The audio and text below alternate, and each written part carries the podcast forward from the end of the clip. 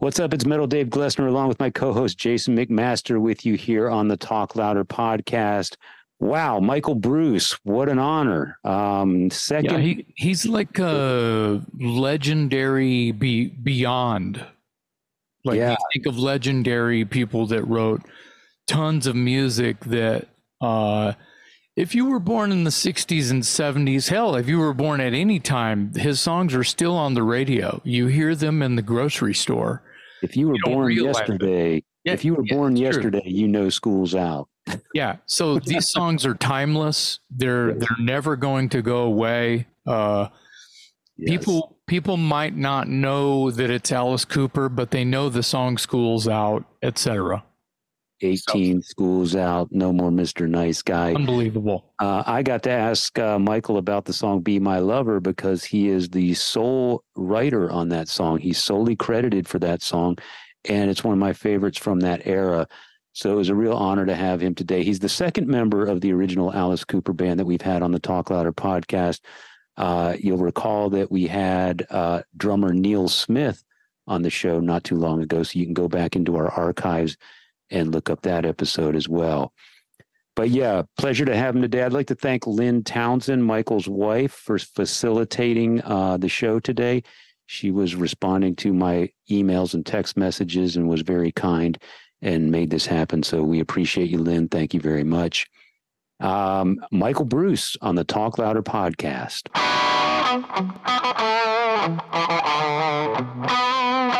Yes, Michael, thank you so much for joining us today. Uh, we're big fans of, of your music and your career, and we're honored to have you with us. First, uh, let's start.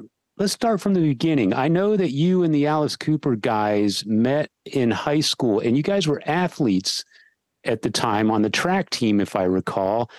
Tell me about when was the moment that you traded sports for rock and roll?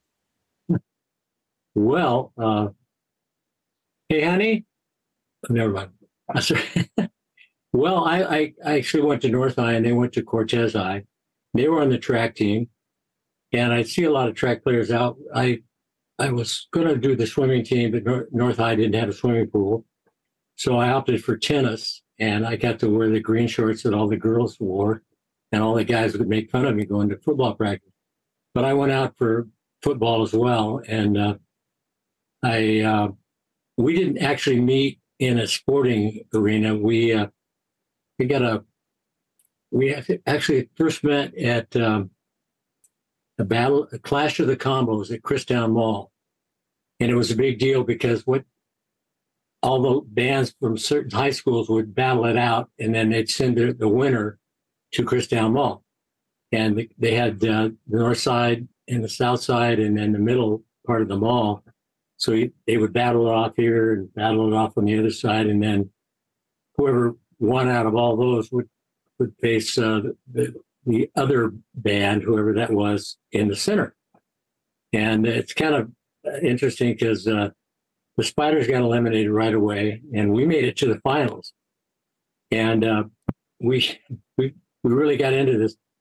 I asked my dad, Dad, where can we get this big wooden spoil, uh, spoil spools that they put the wire on, you know? Yeah. And uh, so he told me somewhere. We went, got three of them, and we covered them in crepe paper. So it looked kind of like the Ed Sullivan set, you know, when the Beatles did their premiere. We stood on top of them and tried not to fall off. And uh, so as we're playing our little hearts out, the, the band that went on before us was called the Pendletons. Pendletons, and they were kind of a sort of surf. You know, they wore the Pendleton clothing, and um, their uh, their partner in crime was Tony Evans. He was the boss jock from KRIC Radio, and uh, he would do events in different places around the valley. And uh, I later found out that he would say, "Hey, here's the new Pendletons hit," and he was playing uh, uh, pirated stuff on the UK stations offshore that were uh, that came out before the actual album did. So they were early Stone songs from the first album. Wow. Nobody had heard them before, so that nobody knew any be- different, you know. so we're they they played, and then uh, so we're up there doing our cover songs and you know really trying to do a good show and everything. And as I'm playing and singing, I see people picking up the ballot boxes and they're walking away with it. And I'm going, oh, wow, that's kind of different. So guess what? We didn't win. so the Pendletons won. I, I later learned that, that Tony Tony Evans was uh, he was kind of a bit of a wheeler dealer player, and uh, so I, you know, he would bring the Pendletons, who were the, you know, sounded a lot like the Rolling Stones because they played their songs, and, and uh, nobody knew the Whys were, were out here in the Wild West, you know, in Arizona, and uh, so everybody kind of would go to whatever Tony Evans was doing, you know, promotion for Dairy Queen or whatever. And uh, so I I saw the spiders briefly there. That's I didn't meet any of them. I just saw them. And then later, um, I got a call that uh, from these two brothers. They they had a band called Adam Strange, and uh, Mark and Joel Rummerfield were their names, and uh, they were like five feet ish tall. And uh, they said, "Hey, the Spider's looking for a guitar player." So I went on down there, and uh, and I realized when I saw them close up that uh, they were down there when we did an audition for Jack Curtis at the VIP. That's where the Spiders had their web of mystery, and and that's where they played down there, and they were the house band. And uh, we did "She Loves You," and uh, they were all lined up and watching us. I, I didn't know why, but I guess because we beat them out at the Christown Clash of the Combos. I don't know. But anyway, so I auditioned and they taught me how to rave up because we did a lot of Yardbird material. And then, uh, so they, you know, I was packing up my gear and, and oh, thanks for letting me play. You know, we're walking outside and they go, Hey, is that your Willys Jeep over there? I said, Yeah, the orange one with the Batman emblem on the back of it. Yeah, that's me. And uh, they said, Would you possibly consider carrying some gear? I said, No, no, no problem. So I guess I sort of became an unofficial roadie slash guitar player. and wow. uh, that was it. I mean, no fanfare, no, hey, welcome to the band, you know. And plus, I, uh, one of the track members was John Speer, our original drummer. And he, I learned, had quite a temper as time went on. And so I, of course, the new guy, I had that room with him. And so, uh, but we didn't have any baggage, you know, so it was okay. I got along, and I was always trying to the peace olive, you know, olive branch, and so we never got got into anything too serious. But uh, I remember one day we were at the Buxton's house, Mr. and Mrs. Uh, Tom and Jerry, that was their names, and uh, Dennis and John are having some words, and uh, Dennis says, "What did you say, John?" He would kind of mumble, yeah, under his breath, and he calmly put his bass down and walked forward and then leaped across like two or three feet onto the drums, taking John down with him. And there just started going on. You know, they were furniture knocking around and everything. And then the Buxtons came home. They were playing golf. They go, boys, what's going on here? Uh, you'll have to ask them. I'm new in the band. and uh, so we were barred from there pretty much. Uh, that was the end of that. And then uh, we rehearsed over at Alice's parents' house and they had a white, nice white couch with, uh, with plastic seat covers that stick to you when you're in the summertime in Arizona. Yeah. And uh, so we're getting ready to leave, and she goes, "What's that?" And we're all looking around. I don't know. It's a white couch. Uh, no, that mark. Get down there. oh, that little that line, that little really light sort of dark color line. Yes. Who did that? I'm new in the band. I, you know, that's all I could say is, that. and uh, she says, out, you're never coming back. So we, in like, I think of space of a week or two because we were, they were breaking me in on, you know, all the music and everything. We were banned from two places. So I said, well, we can always go over to my folks' house. And they had a pretty, uh, my mother, who was a, was a, she was a torch singer, I guess you'd say. She sang those low songs and sort of sexy way. And she used to sing on KOY radio and entertain the boys at Williams and Luke Air Force Base on the weekends. And she would, you know, make them feel better that they're not home, you know. And, and uh, at the time, Steve Allen was the piano player there. KOY before he went over to Los Angeles. And McFarland was the program director. He later became the governor.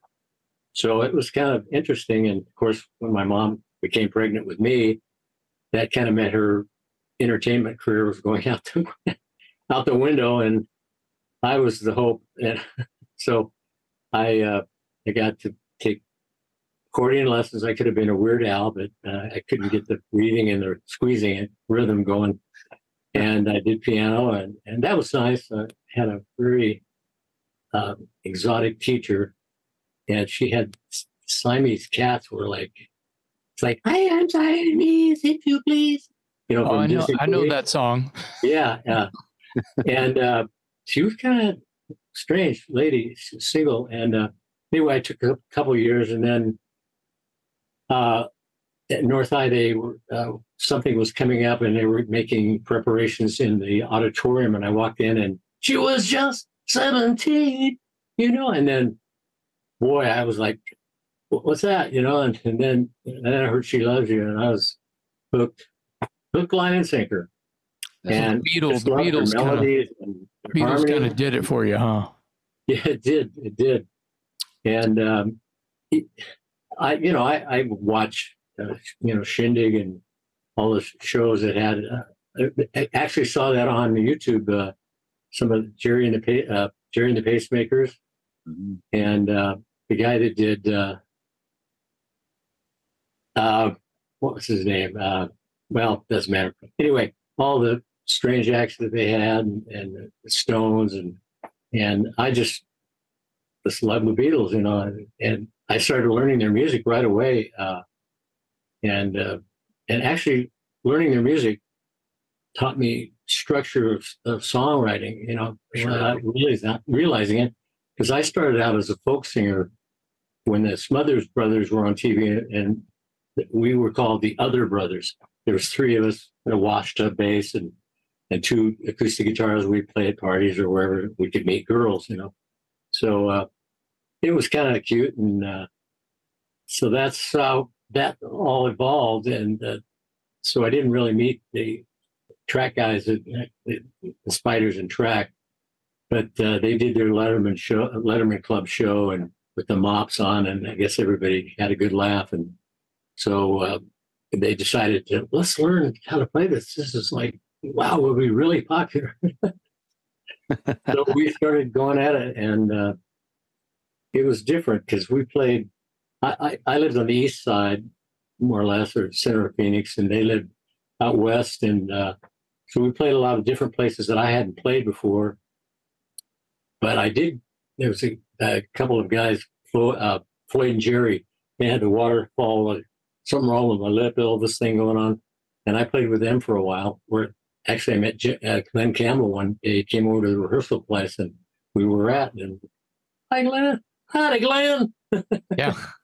and uh, so I got to play down at the, with Dyke and the Blazers down at the Calderon Ballroom down on the Broadway, and uh, so I got a kind of a, which, uh, you know, a broad, uh, quick study in, in music, and it was it was great because uh, uh, the Spiders at the time did a lot of pretty things, which were then a blues band, you know, from England and different songs, and it was great. I loved it.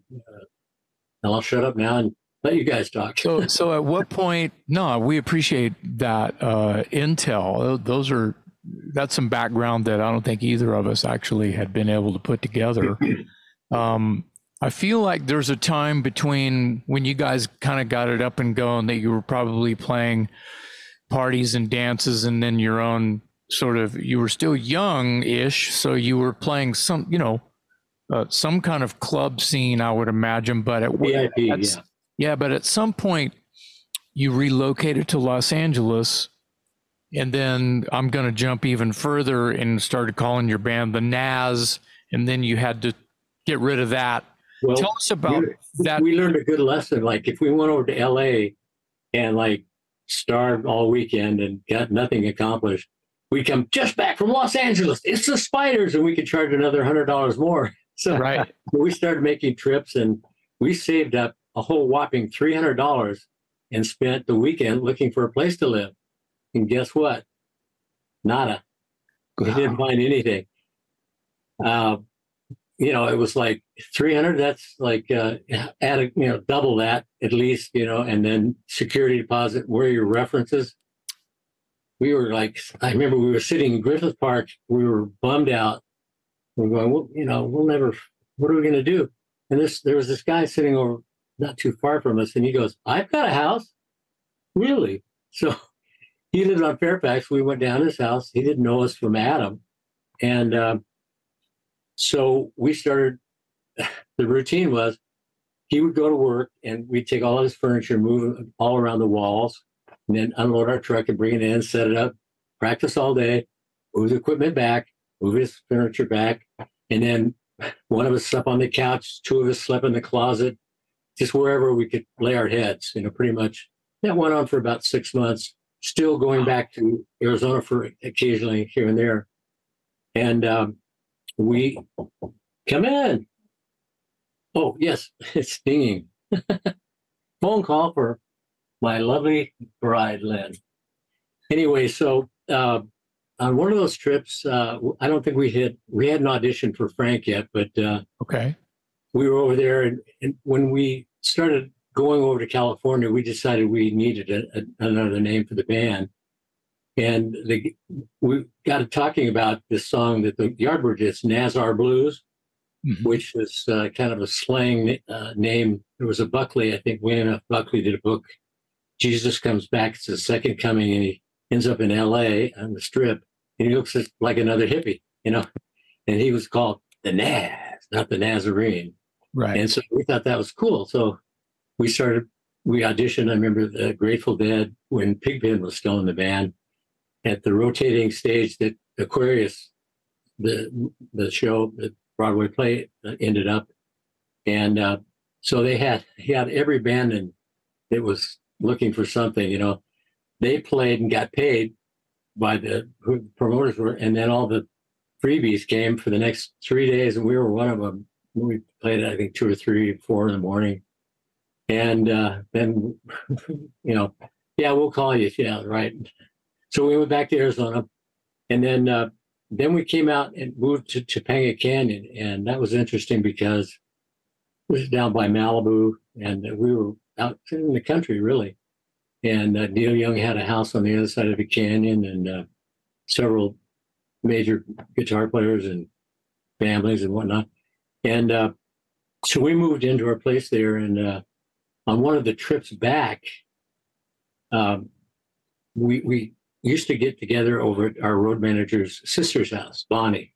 And then uh, her mother was there. Bonnie and Alice started screwing around with the Ouija board.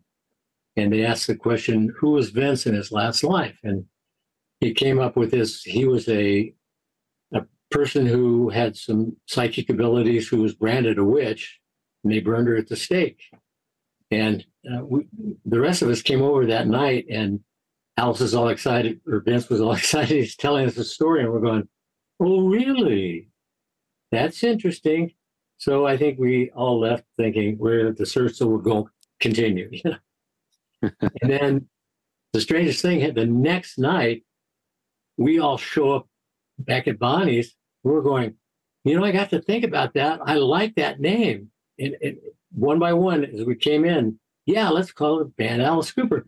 Because we had, I probably had the shortest hair because I, uh, my coach pulled my hair out through that little hole. He goes, Bruce, I think you'll be having a haircut before too long. yes, coach. and, uh, and we, uh, we had long hair and we were skinny then, you know, the poverty does a great makeover for you. And uh, so we decided, let's, it's good as anything, you know, and we weren't coming up with any fantastic names. So we started down that road and and that was pretty bleak too because I had one guy, somebody that was at a record studio. Oh, we auditioned for Original Sound, who did Talk Talk, the the music machine band, and uh, he said nobody's going to ever hire a band, a record a band named Alice Cooper. It's a girl's name. Come on. But they did, they asked Glen and I to come outside. And so we're standing there and they go, listen, we'll sign you guys today, right now. just get rid of that Vince guy, and we'll have the Talk Talk guy replace him, and then because we could do Talk Talk like nobody could do that. I mean, that was the one thing. The band was intense. I, I don't know where that came from, but we were intense about music, and um, we all realized at one point that we were serious enough. We started going to LA to see if we could find a foothold there. And uh, I remember one of the scariest weekends was Dennis got a call from his old girlfriend, and she said she's with child, and he's trying to make up his mind whether he's going to go back to Phoenix or not. And we were kind of on needles and pins because you know he was an amazing bass player, and uh, he had this airline Montgomery Ward's airline bass, and I never heard a bass from a, a major store sound that good. and uh, he finally decided that he went back and talked, and I guess the time it had been apart was enough that they didn't link back up. You know, so we got a bass player back, and um, so we're living in Topanga Canyon, and uh, Alice used to hitchhike into town, and he got to know the GTOs before we didn't know they were linked up with Zappa. They were just uh, they just dressed like silent movie stars, real pale skin, and they'd go around the clubs with uh, Rodney Bingenheimer, the Prince of uh, Sunset Strip, Mhm. and uh, what's his name? That uh, the guy that did uh, um, Suzi Quatro, uh, that girl band, that uh, the jukebox song. Oh, Kim Fowley. Kim, Kim Fowley, yeah, Kim Fowley. Uh, if we were went over to the Landmark Hotel because that's where Joe and Shep where we met them. You know, ahead of myself, and I saw Tim Callie, uh, T- Kim Fowley seduce one of the GTOs. She was the best looking in the lot, and he goes, he's standing there. I'm kind of watching from you know I'm back a little ways, where he's you know making his moves. Goes, you know, I'm a very unusual person, and she goes, well, what is that, Jim? And he goes, I can give myself a blowjob. And he started putting his head down, and she goes, No, no, I believe you. Autofellatio, I guess it's called. And I was going, Really? Welcome to Hollywood, I guess. So, um, so, uh, speed. Must have been good at yoga. yeah, really. Umati Wadguruchi. Um, Uh, yoga will do the trick if you want to suck your own. Anyway, so carry on. So, so on one of our trips back from from Arizona, we played uh, several clubs on the weekend, and we're coming back, and we had this Dodge van, and it had a really it had the engine in between the seats, and it set up really high. It had a high center of gravity. So somehow we left early, and we got out in front of the pack. If you look to the rearview mirror, mirrors, you'd see six lanes of cars slowly encroaching on us. So Mike Allen, our we called him Ant Boy. We didn't know what the term roadie. was. We weren't that sophisticated. So he starts speeding up, and this guy in some sort of SUV goes flying by, and he cuts in front of you know like, like to show his superiority, or whatever. And Mike turned to not thought he was going to hit him. He was really close, and that we, we went back and forth, and then the van went end over end oh. three times. Now we got all our gear inside the van. So it, what the, the saving grace was it wasn't like a blender, you know, with everything. We decided to, I got some carpet and we laid all the equipment we laid flat and put this two two or three layers of carpet so we could relax, you know, on the, on the drive over and Hmm. sleep if we wanted. And that kept everything pretty much in place. Neal got a slash across his head. The, the van slid right up to this embankment, hit it. The doors flew open, and my parents' $500 Telefunken tape recorder went bada boom, bada boom, bada bang, and boom, self destructed. I'm going, oh God. I, I, I'll never be able to go home now. you know, I'm, I'm here for life. And uh, then we got another quick lesson. So the ambulance shows up, right? And they take one of us right up up, up over the uh, exit. There's a hospital, you can see it, and then right back at the tune of 300 bucks a piece. So we started dodging the, the collectors early on in our career. Whoa. It was crazy uh, because we didn't. I didn't know what to do. And Highway Patrol showed up, and they just said, "Yeah, get out of here." So you have your you, you you have your band name. What do you have the material at this point? Do you have uh, Easy Action Pretties for you material? Well, what we did is um, we started when I joined the band. I, when we rehearsed at uh, Vince's house, I asked Dennis. I said, "You guys do any original material?" Because by then I um, I, I uh, had had two singles out, and Pat McMahon, who was one of the very popular DJs on Chris Radio, played it, and he goes, "Wow, that's a great record." And I'm like going, "He played my record. What, what, what, what happened? Where am I?" You know, I was like, "Whoa." that was quite a, a, you know for a local kid you know sure and, uh, so um, i even changed my name on the record so as not to upset the guys in the spiders. I put bruce michaels because oh i see. how they would take it you know maybe they'll get mad. Oh. and so dennis said well i've got a couple songs and so we started working on on some songs and by the time we get over there we're the alice cooper group we had we well in the in this mix i got a the big part of it was um, we ran into this lady i don't even remember how she met us but i think she maybe was hitting on alice or something. Anyway uh, we were living uh, in in the gay community there because our road manager was gay and they were the nicest people. They washed our clothes and they felt sorry for us and they'd cut our hair and they were just really sweet people. And uh, so she said to us one day, uh, the Chambers Brothers are going to New York to be on the Ed Sullivan show. You guys need a place to live because we were moving the furniture at that guy's house too. It's something we did.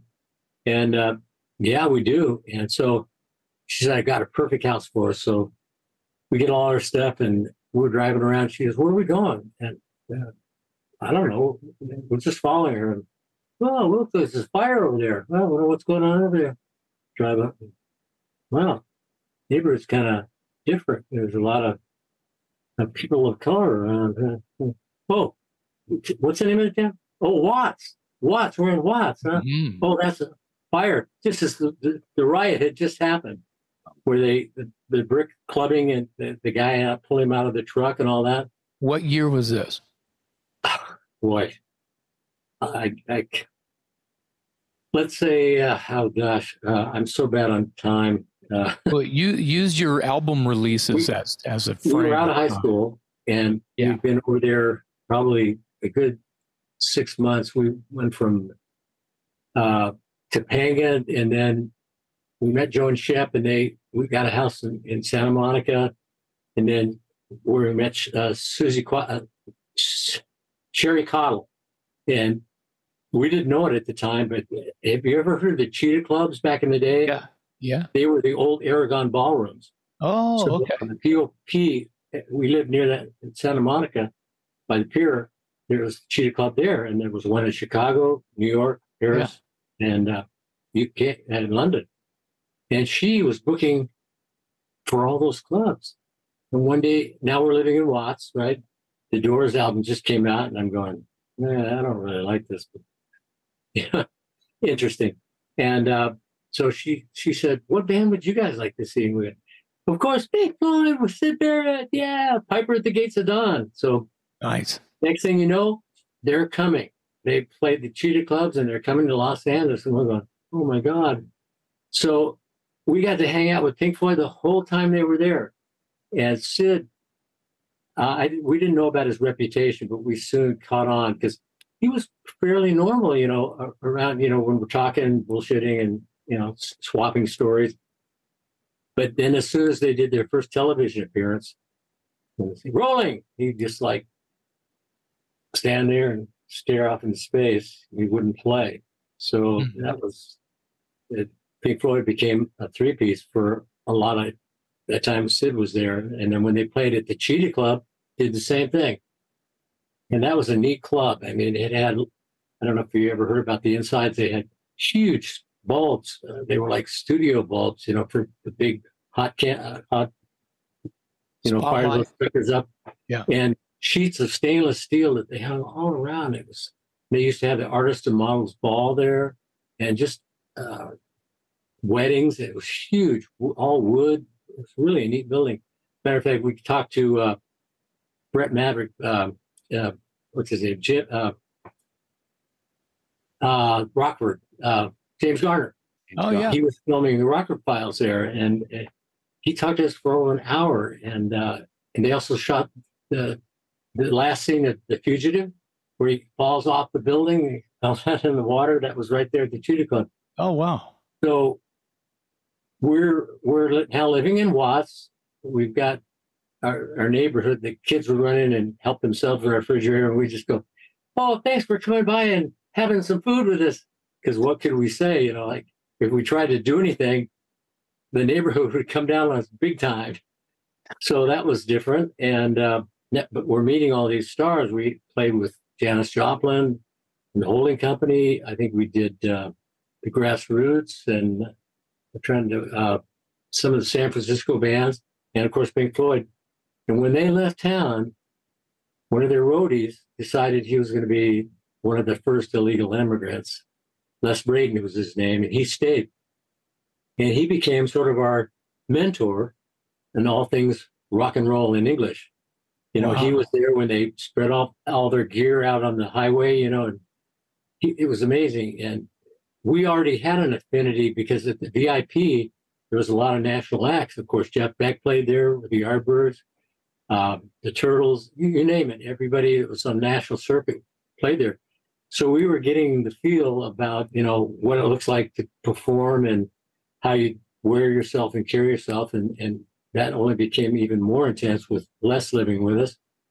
And, um, and then the perk was when Hendrix came to town, we were back there with him hanging out. We were in Los Angeles. He went to Tucson. We immediately went home and hung out in Tucson with him.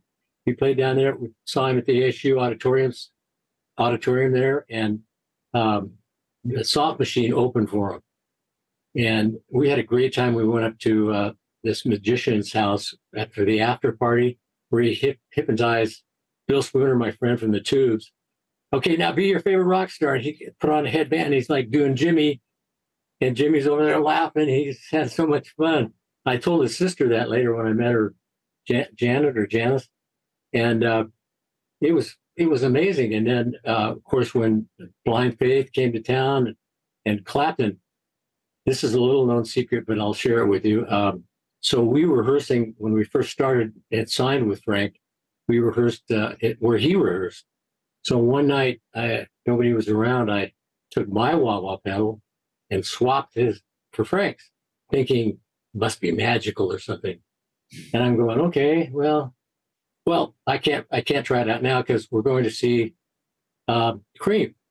So I thought, well, for some reason, I took my wah pedal on and I got it.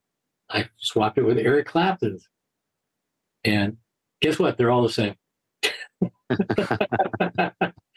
so it was not like a baseball glove where it has some personality, you know, or something like that. Wasn't the magic wah wah pedal, though. yeah, and uh, that was that was just crazy. Me, That's great. But, I'm um, guessing that was probably about 68, maybe. yeah, we were there. See, we went over, started going over there after we graduated high school. Um, I, I think we were. I did a. We all did uh, junior college. I did at PC, and they went to uh, uh, Glendale Community, and that's when uh, I met Glen. He was living in his parents' house. He he got uh, he got uh, what do they call it? Uh, expelled. Hmm. Yeah, 'cause he was drinking, and uh, his grades weren't all the best because he just listened to music and locked himself in the bedroom. And boy, he could play Chet Atkins, and all, you know, he, he loved that kind of stuff. And of course, any Yardbird song. He was a great chameleon guitar player. But as time went on, uh, kind of floundered uh, because there's nothing to copy now. We're writing this stuff, you know. And we started doing. We had usually played four sets at a club, so one was like, one was original, and the other three were co- cover stuff. Then gradually it was two and two, then three and four, and then finally we started doing an all original set, and that's what we were doing at the Cheetah. And we did this song called Levity Ball, which we actually used the track. It was recorded on my parents' Telefunken recorder. And they had this, the overtones in that place were so amazing. It sounded like you were inside a reverb chamber, you know, if that imagine that. And when Alice did the 13 candles, uh, decorated it on the birthday cake, uh, which were joints actually. And uh, they had this sort of swirling thing going on in the building. I, I can't describe it. We used it on on the record, and uh, it was we, we sold a bunch of records. The first out preach for you, but we soon got the, you know, we learned that everything we did was a Frank Zappa discovery. We didn't do anything that wasn't Frank inspired. So, and then that coupled with the time I saw him berate a guy who was five minutes late all through the day. I mean, I can't imagine if, I was him, he probably went home and, because he just didn't let up. And my nickname was for Frank, the uh, you know excellent player, didn't do drugs. Uh, he grew up in uh, in Encino, some you know where they, there were gearheads, you know, and uh, he had a low rider, and um, he. Uh, but everything had to be his discovery and his thing, and and by the second album, we were kind of going, this guy's gonna, you know, we're gonna be, he's gonna adopt us or something, you know, you know, because we couldn't do anything without him, you know, and uh, we did the first tour with him over to the UK and uh, so we started, you know, yearning to move on, you know. And I have to back up again, but uh, we went, um, Cindy, Neal's sister, uh, and uh, her girlfriend started a boutique in, in Hollywood. And one day, as they described it, two fast, two fast talking Jews from New York came in. And she was, Cindy said, My brother's in a band, you know. She goes, Oh, we're, guess what? We're producers and managers and all that stuff. And so they gave us their card. Cindy gave it to us. And Neal and I hot shot it right the next day over to the landmark where it was very strange. We went in their apartment and I'm going,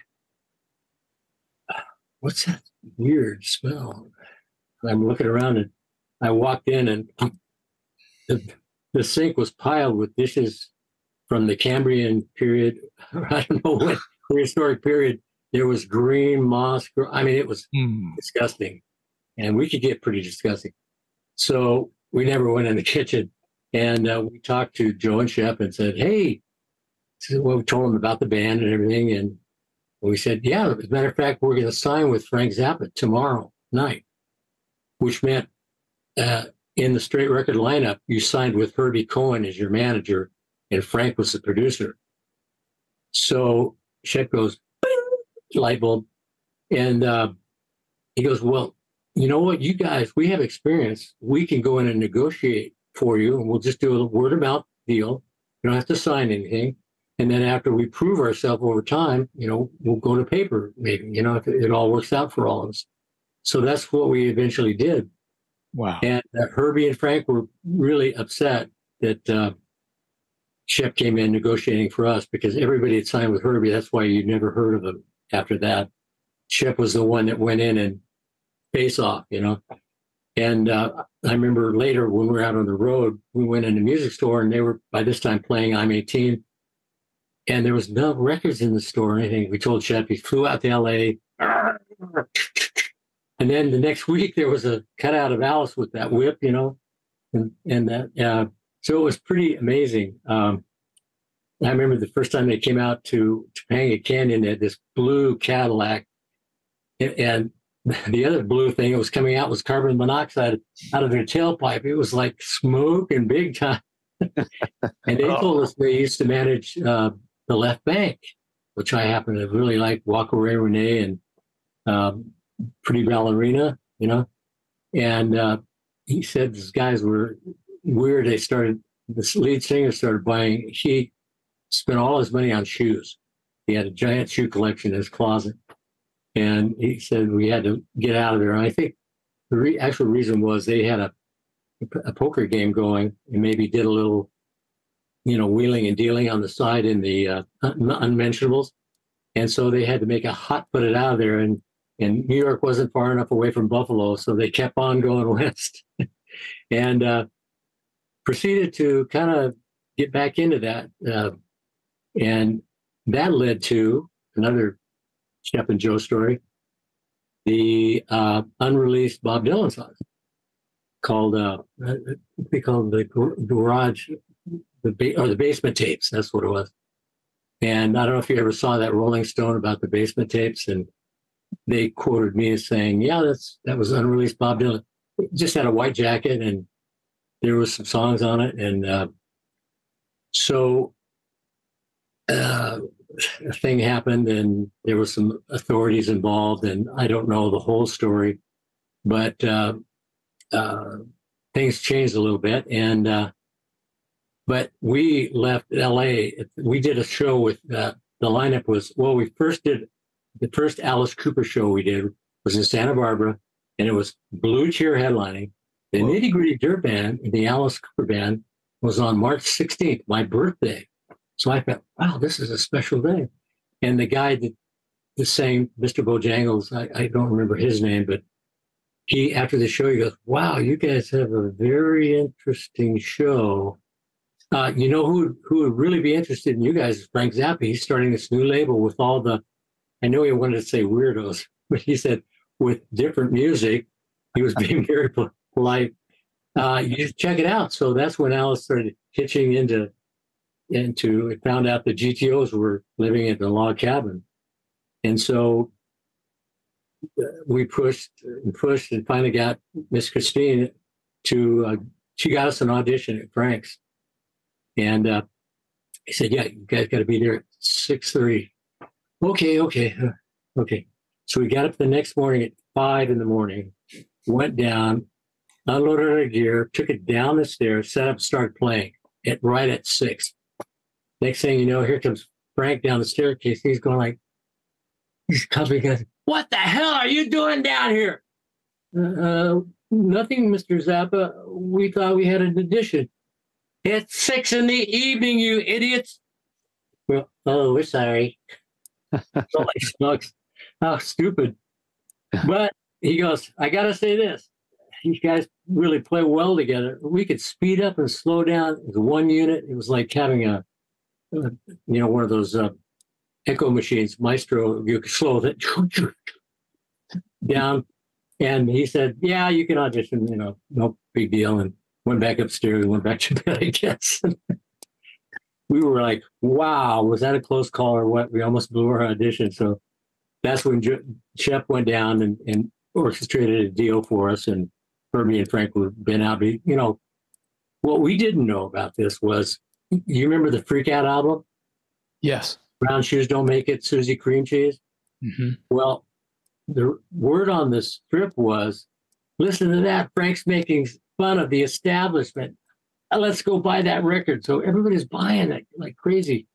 Guess what? Frank was making fun of the hippies, but they were so stoned they didn't realize it. And all of a sudden, Frank had a humongous hit on his hands. Now, what does he have? Hi, I'm from the IRS. And he's going, Oh God, oh, what am I going to do? I, I got to start, I'm going to start Bizarre Records and I'm going to get every strange band and they're going to record one album and I'm going to have write offs. I'm going to lose so much money. And that's what happened. It was almost like the movie The Producers. You know, they're getting all these uh, investors in this movie and they're, they're selling more and more than 100%, and they ended up going to jail. So it was kind of like that. Uh, we all did an album. We were the only ones that got to do a second album because of Shep negotiating for us. And uh, the first one, uh, Frank got sick after three days. Then Herbie Cohen, his manager, came in to run the show. He fell asleep on the couch. He was, you know, snoring by seven o'clock in the evening. And then uh, the keyboard player, I, he did the soundtrack for Little Mermaid. Um, sometimes I have trouble remembering his name, but he was one of the mothers of invention. And he finished the album. Thank God he did a good job. And uh, so that got us the second album. And we sold some records actually, but I'm sure he lost money because that's what he wanted, you know. So uh, the only legitimate artist was uh, Tim Buckley, and he did uh, Star Sailor, was his al- album. And later his son sang Glory, that song that was in, I think it was the Civil War movie with uh, uh, Ferris Bueller Days Days Yeah, Off. And uh, it's Man in the Black Broderick. Regiment. Yeah, Matthew Yeah, Broderick. That's a beautiful song. And he saved his son from drowning, and, and he drowned. Well, It. Who was the guy who's on Straight Records with us. I hate to I hate to I hate to kind of push saved his son. forward. I, I, I'm you- sorry, what? I hate to just kind of push forward, but Sure. I'm sorry. It's I'm- okay. It's okay. All of this stuff is, is amazing. I We rattle could- a lot. We could we could talk to you for ten hours. I promise. But Yeah, when are we going to do the documentary? Just send me the yeah, we need it. right. I feel I feel like uh, you know when you met Bob Ezrin, something clicked between you and Bob Ezrin. Well, after our experience with, with the three producers and us uh, playing with Three Dog Night, uh, the uh, Buffalo Springfield, and we played with them at a big concert in LA. And we realized we got to get our rock and, sh- rock and roll booties together. You know, we were, because we lost our first drummer, John Speer, and he was, he was an animal. He did 15 minute versions of I'm a Man to shatter sticks. He was, he was on the track team. Anyway, so Neal joins band and he's kind of like a lot on the cymbals and not so much the John Bonham bass snare thing going on. So we moved back to Detroit and uh, that's where we started learning how to really rock because there was a lot of rockers, you know, Ted, and everybody else. And uh, I'm sorry, what was the question? Well, when you met when you met Bob- yes. when you got Sorry. into writing, basically producing songs, writing songs, Well, he creating was playing, with uh, Bob Ezrin. with yeah. uh, Ursa Major. I didn't realize at the time that that's where Dick Wagner comes into the picture. Hmm. Not so much on the first couple of albums, but later and Bob playing keyboard. And I heard it, he played also April Wine, and I heard Wow. her sing. This guy, this guy thinks the guy. And I rode out to the airport with him. He's probably glad we finally got there. Out of I'm out of his ear, but uh, yeah, we kind of clicked, and he said, "Yeah, I saw your show uh, doing that song. I'm edgy. We thought that had a lot of commercial appeal, and we're going, I'm edgy. I'm edgy. I'm 18. oh, yeah, maybe that's it. Yeah. that was funny. And before that, Shep Shep had to go up to Nimbus Nine because guess who was very popular then? He camped out on the doorstep saying, "You need to produce this band." As they walked into the office, you need to produce this band. With it showing a "Pretty for You" and "Easy Action" album. Wow. So finally, I heard the story. Bob told us the story that Jack Richardson, producer of the Guess Who, said, "Okay, whoever screws up this week at Nimbus Nine, going to have to produce the Alice Cooper band." And I guess Bob screwed up, so he came out to the barn, and it was a nice place. We had a big paddock, horse paddock to rehearse him, and we started dove right in. And he's he's a prodigy piano player, but he didn't want to go that route. His dad was a doctor. He wanted to be a rebel record producer. So he got that's what he did. And uh, he could play piano like crazy. And I played a little piano. So what happened, the, the, the bump in the road was that he started putting a lot of uh, keyboard parts to the point where in, in almost every song, and I, I said, you know, Bob, we're not Procol Harum and I, I play a little keyboard, but I don't think I could play any of this. He, I guess, was insulted when I said that, and he got his feathers ruffled, and he went shit says, "I quit," and I'm going, "You're fired." So we made kiss and made up, and we proceeded, but he scaled down any keyboard parts, you know, to like a long way to go. That was that was nice, you know, tasty. Yeah, That's one of my favorites, man. Yeah, I mean that really, you know, I'm not a big dancer, but you know, made me want to get up. So there was there was keyboard pads and stuff, but not like, mommy, where's daddy? I played that. That's something I wrote in Marianne. So he'd take these little vignettes and then build kind of music around them, and that became like like Dead Babies. We have like song fragments, a good chorus and verse, but not the whole structure. And that's what we learned from Bob. And Yeah. he helped us a lot. We started writing more and more. That's why I kind of wanted to get into it, at least for a couple of minutes, Sure. about the, the orchestration of of of the songs changed when you worked with Bob, as opposed to where you were just trying to freak out Frank. You know, Right. Well, the freak out thing was like, hey, look at this. Why we're learning to try and rock and roll. You know, Right. all the glitters, you know. right? So we would do goofy stuff, you know, like Yeah, which is fine. I mean, I think we would raise our legs and yodel at the end of the song. hey, you didn't raise your leg there. That's, I mean, that's how. And then we played at the baseball stadium in LA, outside of LA. We used to have all the ball games, and Alice Cooper faces the Chamber of Fire, and what that was is a wooden rectangle with the banners you see over car lots. They're made Yeah. of plastic, and we lit them on fire, and they're dripping hot plastic down. And that was the chamber of fire in the broad daylight. We did, we did get the fire marshal out, and he goes, oh.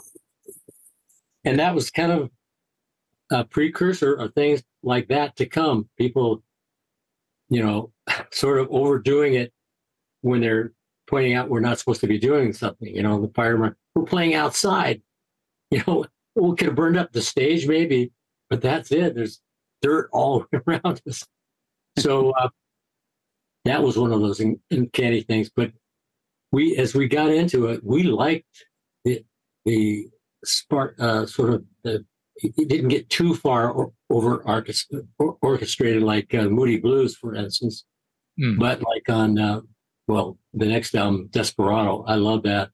It was sort of had that Western theme, and it was a song I wrote, and Alice wrote these gunfighter lyrics to it, and uh, well, I just connected like uh, a couple of train cars, you know, just Well, and the song is the song is longer, like a Pink Floyd song or something, but it has these movements like uh, pieces of a of a classical song. Has you know all these mo- moving parts and everything. And Desperado, uh, in particular, uh, has the gallop. Don't don't don't. right, you Yeah, it's moving. Halo Flies. Halo Flies is another one that's kind of built the same way. When we played them though, they weren't so classical. Oh, we didn't have classical training, so they came out sort of uh, in translation. You know, a little something was lost in translation, which was okay. We were hitting the right notes, but I remember later on when we did West Side Story, having trouble catching that one part. But you know, that's our shortcomings. I wanted Dave, to do you have something? Uh, Yeah, I, I, I do. I wanted to ask. Um, your your writing credits, I mean, are phenomenal. Um, you, you know, you, you had a major hand in uh, 18 schools out, no more Mr. Nice Guy, all these classic songs. But there's one song that's one of my favorites from Alice Cooper, the Alice Cooper group, and you are the sole writer. You're credited as the sole writer, and that song is "Be My Lover." Oh, well, So tell me about now when you when now when it credits you as the sole writer, does that include lyrics as well? Yeah, that's kind of what that meant. You know. Okay, because Morocco Boys, we used to call Vince when there was, you know, we did a cover song and there was no lyrics, an instrumental. He'd, you know, yeah, do this thing, Morocco Boy, or well, I, I love that song. Cabana, you know.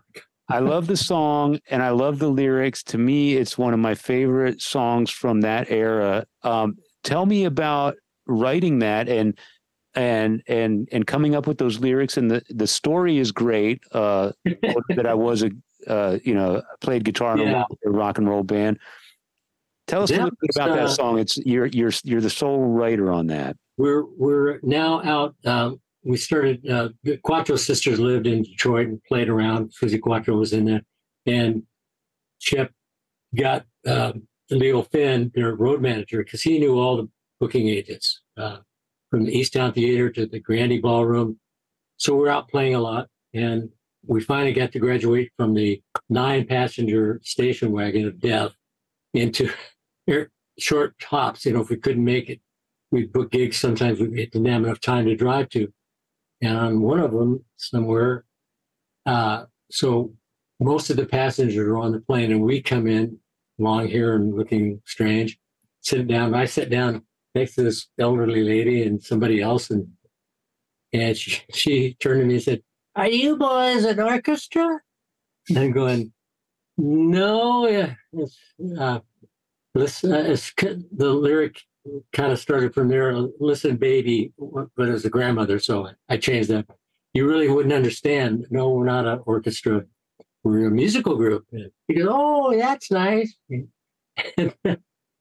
as it turned out, the girl was um, sitting next to me was quite attractive, and so I said, uh, "What's your name?" And we just started talking, and I I asked her, uh, "What are you doing in coming to Los Angeles?" I forget where she was coming from, but she goes, "Oh, I'm going to a funeral." And Dave Libert, our road manager, goes, "Michael, that's the best line I've ever heard." Well, what are you doing after the funeral?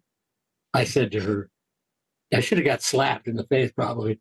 She said, Oh, I'm not doing anything. I don't know Los Angeles. Oh, really?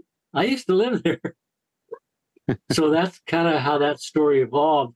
And then we kind of, it was kind of interesting because we would have a sort of a forum and we'd kind of bring in a song that we might think would be worthy of doing. And so, you know, I I brought a song in, Dennis or Neal or whoever had a song, and sort of share the idea of the song, and then maybe Vince or Dennis will write some lyrics. You know, that's how it came. That was came the epitome of that was on uh, I'm 18. Alice wrote a very good first draft, and we all at the tribunal said, "We think you can do it even better." You know, why don't you go back to the drawing board? oh God. Anyway, so he goes back, and the next one is better, and it's starting to Alice, you think you got one more in, in you? I mean, and then that's the one you hear on the record. He nailed big time. I was impressed. You know, he was editor at the school paper when he was in uh, Cortez and, and Glendale Community College. And so he had an affinity for words and things like that.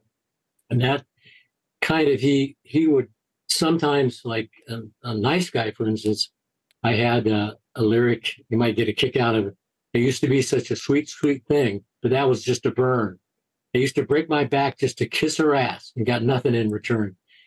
All my friends said, Man, you're crazy for being such a fool. Well, I guess I was because being in love made me so uncool. Now I'm no more Mr. Nice Guy. So he flips it to the press, you know, which he was getting a lot of. By then, he was this, you know, different sort of a lead singer, you know, for a group. And so that whole thing, interaction and playing, still going on late in, in the game as, as the albums, albums proceeded. I'd come in with a chorus and verse, and we'd take it to the next level. And I used to sit when we were tuning up and warm up with just guitar riff germs, you know, playing this and that. And uh, we used a lot of parts of, of some of those jams for songs we did with with the band. So I I'm, going to tell you about Halo Flies. So I had these odd bits left over. And so I started stream st- streaming or, you know, put playing them together in some sort of order. And we started, hey, that sounds kind of interesting. You know, Dennis came in with this, you know, everybody throw in, you know, and, and uh, the early version, Glen, I think even had a, the schools out riff that, or that might have been a different song. Maybe that was I'm Edgy playing the in the jam because they we did a lot of long jams because we didn't have a lot of original material at the time. So stretch it. And uh, so that's where a lot of those things came from. And then we we were big on just making it and, and making it work. You know, it uh, it got to be productive. You and, pulled it off. Yeah, I'll say you pulled it yeah, off. And, you know, we uh, and we hadn't become too jaded where we were now, you know, ah, you're not messing with my lyrics. Yeah, you you you you kind of proved yourself eight records in like six years or yeah. something crazy yeah, like did. that. And Less than that, five was, years maybe. Yes. Yeah. Yeah. Exactly. Yeah. Well, you know that old saying: "When you're hot, you're hot. When you're not, you're not." Yeah. Uh, I don't even know if that yeah. song was out then. Maybe it came yeah. later. But uh, well, these are these are incredible stories, man. Yeah. Well, we have to do a part two. I would love to. yeah. The sequel. Come on back, viewers. You're gonna love it. They will. They would love to see you again. Yeah. Tell tell us real quick. I asked Neal this question when we had him on the show, and I I, I ask anybody that's in a band that uh, puts on a big theatrical production, and of course, you guys are sort of the forefathers of that. Um, what was your biggest spinal tap moment on stage with all the props, the guillotine, the snake, uh, you know, all, all all the all the props and things that are on the Alice Cooper stage back in those days? surely there was a time when you fell off the stage or ran into something or bumped your head or whatever. There was uh, a couple of them, and they were linked with the execution. You know, so the, the first one obviously was the hanging, right? So one night, and, and I got my brother. He was one of the roadies on the show, and he he's in charge of pulling the right. Glen does it on stage, but there's really a lever down below, right? Mhm. So, uh, so we do the, you know, they march up to the gallows and Glen has the hood on and the torches and everything. And Alice is on the gallows and they put the noose around his neck and, and Glen pulls a trap door and Alice is still standing there. So Shep starts pulling at his hair and runs over to my brother and goes, pull the lever. And he pulls it. Nothing's happening. There's something wrong. And then Alice starts jumping up and down on the gallows like, I'm going to hang myself. And finally, boom, he did. And Wow. it was like we were going, okay, what just happened? And found out one of the mechanisms, what we had to assemble it. Uh, Warner Brothers took a, a, a stage gallows like we'd use in a Western and Mhm. broke it up into pieces that you could put in anvil cases. Well, there was four cases for the guillotine. And somehow in putting it and taking it out, something got askew and it wouldn't release the trap door. So uh, also too, every one of us got hung before Alice did. He would he was scared of it, right? so that made him jumping up and down even crazier. You know, I I'm scared to death. I'm jumping up and down. I want to hang myself. So fast forward to the guillotine. Same sort of thing. We all got guillotined. Alice didn't want to know about it because it looked so real. And Amazing Randi told us that unless you had a camera, your eye didn't react fast enough to see the, the as the guillotine comes down the blade in the in the grooves on each side. There's a runner this far in front of it. It trips a spring activated thing, and the spring goes boom down in front with uh, where Alice the head Alice pulls out and puts the head in there, and then Amazing Randi comes up and pulls it back, and it's the dummy head you see. Yeah. So he just said he wasn't going to do it, you know, and we were going, "Oh, come on, Alice, it's easy. Look, I can do it. if I can do it, you can do it."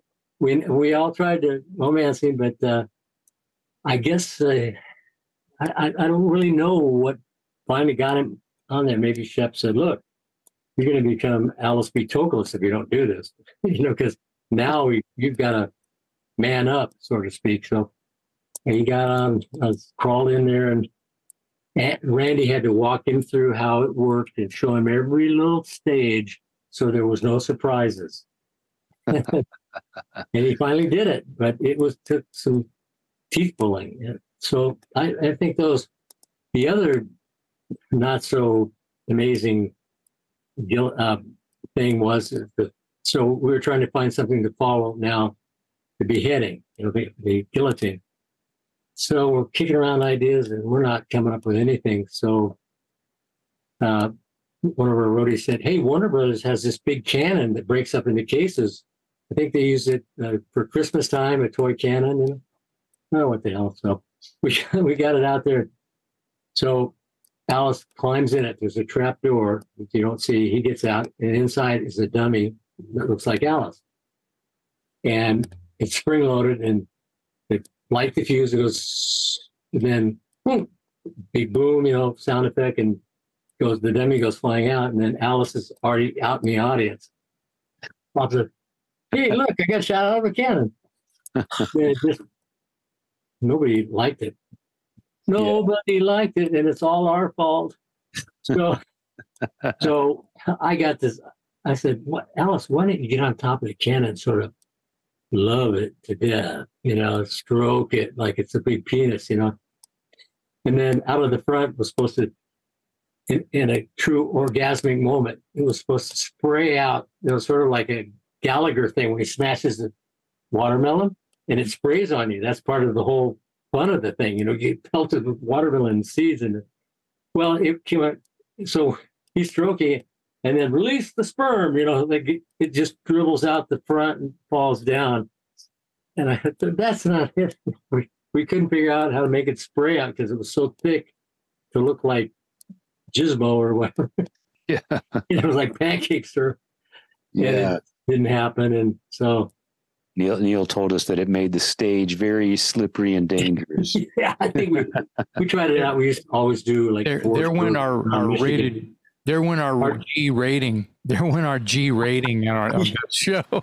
We Yeah. never had a G rating. yeah, we It's never had a G rating. So that's fine. when Allah, when Joe Gannon came from Neil Diamond, he worked for Neil, and he joined us, and they whipped up the ta-da, the King Tut, you know, and the levels of the stage, and that was a pretty amazing stage. There was only one fly in the ointment on the post in those sort of I call them the go-go booths. There was four poles where I stood in one, and Dennis is uh, Glen's in the other. Dennis is somewhere roaming around behind Alice, and there's the King Tut behind Neal, and then his drum set. They used real metal flake, metal, and they were like little shards of razor blades. And you you could only get around to down where Alice was by going through this narrow corridor between the drums and the post. And I'd whip, go whipping through there, and all of a sudden, I got cut and I'm bleeding, and now my jacket, white jacket, has got blood all over it. And that happened a lot. I mean, I got scars to prove it. Whoa. You know, that was from all of that. And I kept saying to the crew, I said, isn't there a way you could just, if I just had another six inches? How about nine, Michael? They make fun of me. No, yeah, nine. yeah. So it was, uh, it was a joke, you know, and, uh, but I did, I didn't give up. And I finally got them in the last probably month of shows that we did with that. I got him to move it, and they said, "No, this is easy. This once I got to the right guy who helped design the stage. He goes, "No, it's easy." The next day, it was moved. And I, hey, I could go by there with, "But we like the blood. We like you bleeding." And so All part of the show. we had Oh. at the end of the tour, Dave Libert, he did skits of different uh, members of the band and, and the road crew. And he put a pillow, because I like white, white Russian, so I was getting a bit of a stomach on me. Put a pillow in there, go, I want you guys to move that stage one inch, just one inch. Everybody's laughing, laughing. You know, by this time we lost our 707 and now we're flying in a four engine crop duster or something. but we uh, finished the tour and uh, our parents actually went to the last show we did in Tucson and it was pretty interesting. That's when everything went wrong for Glen, broke a string and he didn't have a good night and his parents got sick on the plane and my parents just drove that because they didn't like flying.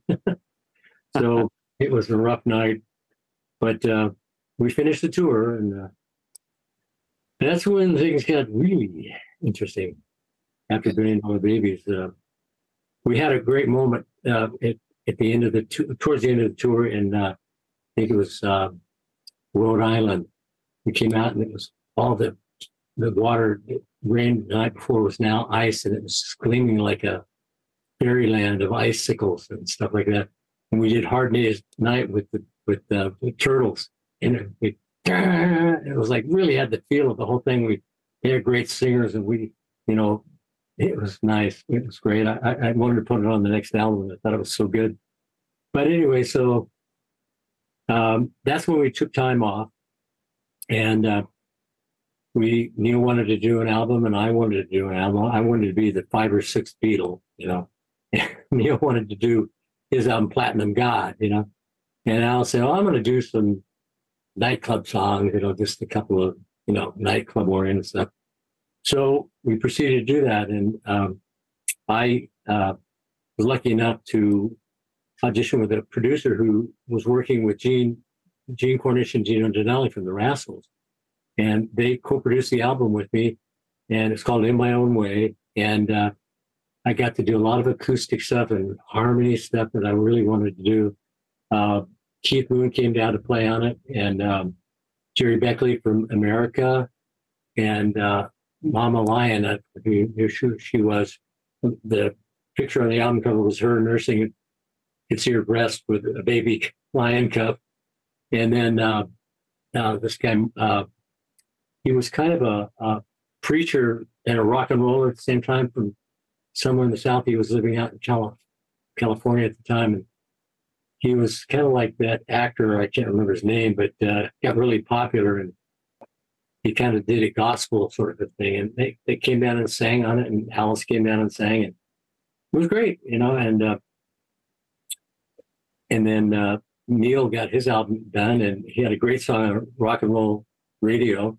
It Jack Douglas did, you know, after he finished with Cheap Trick and Aerosmith, and it was a really great song. And that was our first single on the on the later on the Battle Axe album.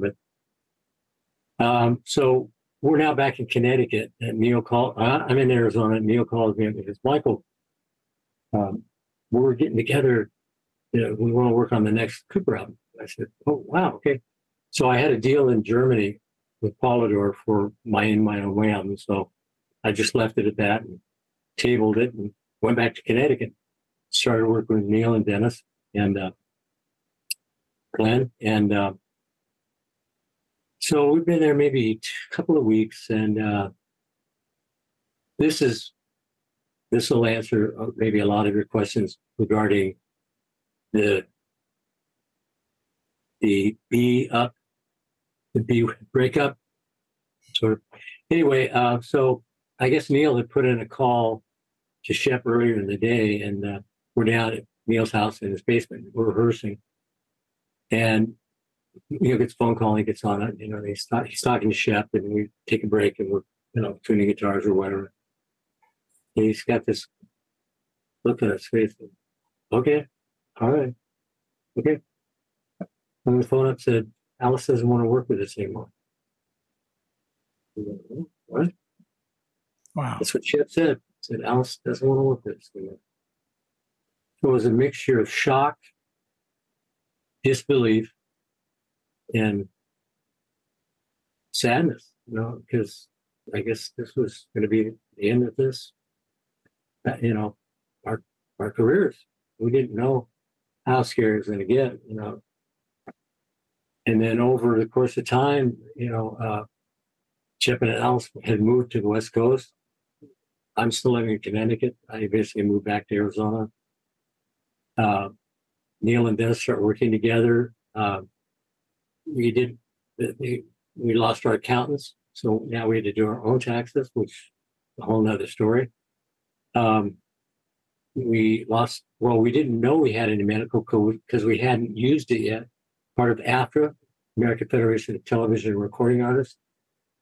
And that later, six or seven years later, we found out that they credited all the uh, the medical to this guy or to this, someone named Alice Cooper this person who did the medical end of it didn't know who Alice Cooper was, thought it was one person. So Alice got all of it. Mm. He had no medical for six years. Fortunately, none of us came down with anything. You know, Glen probably could have used it. It might have helped, you know, his life, you know, probably needed it the most. But then we found out it took another three years for them to unravel that whole ball of craziness. Yeah. And uh, I remember uh, when I was back in LA, this was before the phone call.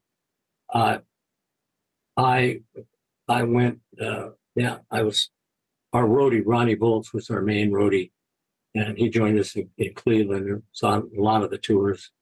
And um, so I, we're talking to Ronnie and I'm over. He goes, Hey, you seen Alice's show? I said, Show? Uh, no, what show are you talking about? Said, Come on, let's go. They said, Where are we going? We're going down to Warner Brothers Sound Studios, Sound Stage. I said, Why are we going down there? He goes, You'll see. So we get down there and we walk up out of the shadows and I'm seeing Welcome to My Nightmare. I go, oh my God. This is the lounge song act. It's a lot more than that. And then I realized because Alice told me about the dream that he had about night, welcome to my nightmare. He told me all these things, the creatures in his dream and everything. And I think at that time he was he wanted to do something beyond our, you know, our executions of Alice. You know, how how many can you do, you know, till that goes away. And then we went to the big look at me stage, you know, bigger than life, you know, and then after that, uh, we had Neal Dennis and I, we were kind of longing for the, the just plain Jane Stones album, you know, gritty and you know funky and all that stuff. And I, I guess Alice probably took it real seriously, you know, because he's thinking bigger, badder productions, and we're thinking simpler, you know, Mm. different. Right. And but I was shocked because I'd heard about the. I didn't hear about the nightmare then, but I soon learned learned about that later. Saw I saw the di- dichotomy maybe uh, of the fork in the road, and I could see as an artist what he was going for. But uh, as a bandmate who had been through hell and back, I mean, I went through young adulthood. I experienced all the guys got out of the draft, but me. You know, I was the lucky one, right? Uh, I, I went from high school being a four-year letterman, a class treasurer, uh, four-year uh, on the football team, the Key Club. Next year at the draft board, I'm a suicidal homo- homosexual uh, with a drug bad drug addict who's willing to he's going to commit suicide if he has to go. They didn't buy it. I didn't. I guess I didn't. I didn't make the part come to life. Neal and Dennis, on the other hand, dressed in pink and kind of tiptoed in like this, two fairies on wing, you know, flying in. And Glen and, and Neal did similar. Uh, Glen did similar thing. He he was just had a lot of problems, you know. And Dennis had high blood pressure. I Well, didn't have those problems, and so my days in there was moving my board to California, back and forth to Arizona, because that buy you three months till showdown in uh, in Michigan was at Ann Arbor, and uh, the song "Steven" on Nightmare, Yeah. was about a drug dealer and who ends up dying. But before he died, it was the next day or so. I was supposed to go to Ann Arbor to be inducted, and I said to him, "Steven, I, I don't have any money, but I, I really need. Can you help me with some sort of escape clause?" And he says, "Yeah, I'll fix you up." And this little plastic bag. He says, "On your way back, just snort this stuff. It'll take care of you." But I found out later it was real THC. It wasn't elephant tran- tranquilizer. You know, the vets would give horses and cows or whatever. And Michael Roswell, our road manager, all the way backward. And by the time he got to Ann Arbor, I'm floating off the boat. I'm floating, get out of the car. I got my hand on his ass and I'm scared. I've got in one hand, I've got my birth certificate and my draft orders. And I'm getting on the bus and I'm, oh God, this is really happening, you know. And I, I kind of sat down in the bus, not knowing what was going to happen next. Bus takes off and it goes towards Detroit City. And it started going, climbing a hill. And as it climbed the hill, it just kept going. And soon it was flying through the air. And I'm going, wow, wow. And then I don't remember anything. And then I remember coming back reality. I'm talking to guys in white coats and oh, I'm not an animal. I'm a human being. I was so stoned. I couldn't, I'm going to eat that shit time. And I, I was asking for a pen so I could write down. Somebody finally gave me a pen. It looked like a chicken that walked through ink. It looked like hieroglyphics or something. and I was high for a week, but I got a four a week later. That's the fastest I ever seen the draft board ever swing into action that quick. I made quite an impression. I was handcuffed to a gurney and I couldn't talk. And the, I was in the hallway because Detroit General was over. Just there was a lady, get it it. Because they took her baby. She's she's probably handcuffed to something. I'm handcuffed to this bed until I came down and nobody knew where I was. They finally came and got me, and that was my finally got the draft board behind me. That, so that all this happened, and all these thoughts are going through my mind. You know, as, as Alice is now leaving us, and and I guess we're all on our own now. You know. Yeah. Well, we're glad you weathered the storm and you're doing and you're doing well today. It looks like, and I know that you and Alice have uh, worked together a little bit here in the Oh yeah. yeah. recent years. So, Michael, we are over time today, but we do appreciate you joining us. If you want to do another one about any other things, I'd be happy to do it. And I love being there for anybody who wants to know. Uh, my life's kind of an open book, and thank you for this opportunity. I really appreciate it. Absolutely. We appreciate you joining us. On behalf of my co host, Jason McMaster, I'm Metal Dave Glessner, along with our special guest today, Michael Bruce.